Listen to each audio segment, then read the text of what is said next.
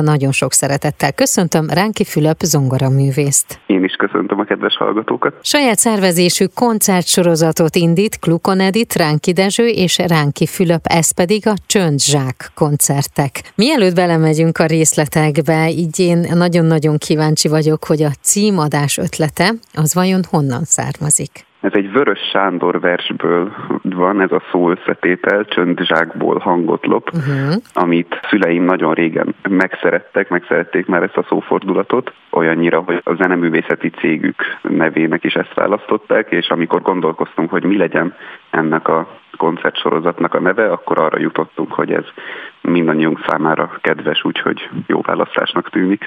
A csönd az mennyire fontos? A csönd nagyon fontos mindannyiunk számára, hiszen ahhoz képest szólalhat meg bármilyen hang, és azt hiszem, hogy az fontos, hogy ami megszólal, az olyan legyen, amivel érdemes megtörni a csöndet. Ez egy elég jó szűrő arra nézve, hogy, hogy milyen zenét, vagy milyen hangi megnyilvánulást tegyen az ember az életben. Nem könnyű követni, de azt hiszem, hogy jó rá törekedni. Uh-huh. A csöndzsák koncertek, akkor a cím az megvolt. A csönd, azt tudjuk, hogy miért fontos. Na de akkor most jön itt a kérdés. Mennyire volt könnyű vagy nehéz, hogy egy-egy koncerten mi hangozzon el? A sorozatot azt hosszú távra tervezzük, uh-huh.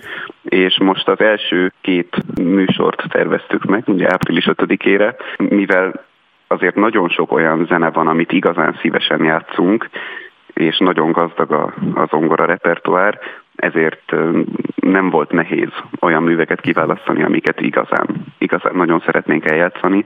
Én is az első koncerten, és aztán a második koncerten édesapám. Most nagyon könnyű volt követni azt, amit egyébként majd az egész sorozat során szeretnénk, hogy kizárólag olyan műveket játszunk el, amikkel a lehető legszívesebben foglalkozunk, és a legnagyobb örömmel. És ebből lesz az örömzenél is. Igen, igen, azt hiszem, azt hiszem, hogy mindenkinek az a legjobb, hogyha, hogyha az előadó művészek olyan műveket játszanak, amik nekik a legkedvesebbek, mert uh-huh. akkor az előadó is jól érzi magát, és azt hiszem, hogy azokhoz a művekhez tud az előadó a legjobban és a legőszintébben is hozzányúlni, amikhez a legerősebb affinitást érzi, és így a közönség is attól az előadótól a lehető legjobb szemlélést kaphatja. A sorozat első két hangversenyére, tehát április 5-én a Budapest Music Centerben kerül sor, 17 órakor lesz az első koncert, majd aztán a délutánit követően 19.30-kor lesz a második koncert. Akkor vegyük sorba, jó, hogy mi hangzik el az első koncerten, illetve a második koncerten. Az első koncerten én fogom játszani Liszt Ferenc költői és vallásos harmóniák című ciklusát.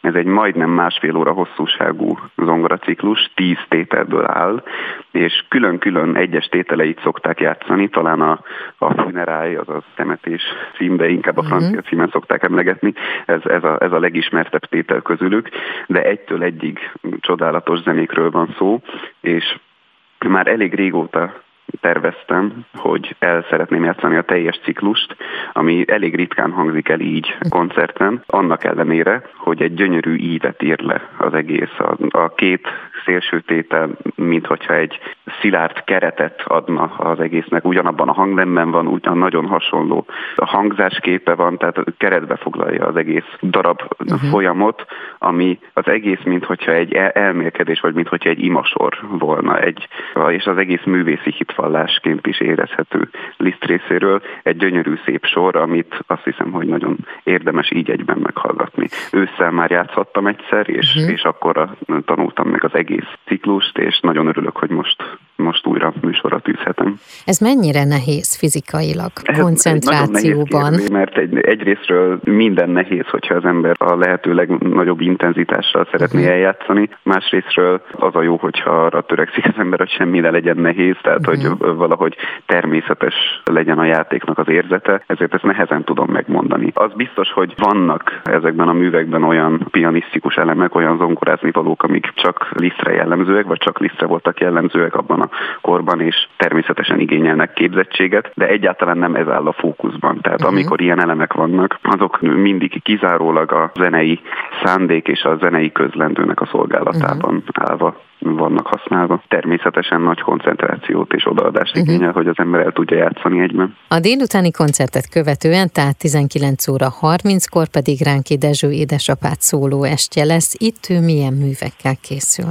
Ő egy Ásdur szonátát fog játszani Haydn-tól, ami még a Haydn szonáták között is talán mondhatom a nevében, hogy az egyik legkedvesebb neki, bár mindig nagyon szívesen játszik Haydn műveket. Utána Debussy Image, azaz Képek című ciklus párját játsza, ez kétszer-három mű, ezek egytől egyig a Debussy életmű csúcsművei közé sorolhatók. Egyébként azt hiszem, hogy Debussy is azt mondta az első füzetről, tehát az első három darabról, hogy, hogy biztos abban, hogy ez a, a standard zongora repertoárnak a része lesz, mert hogy ez úgy sikerült.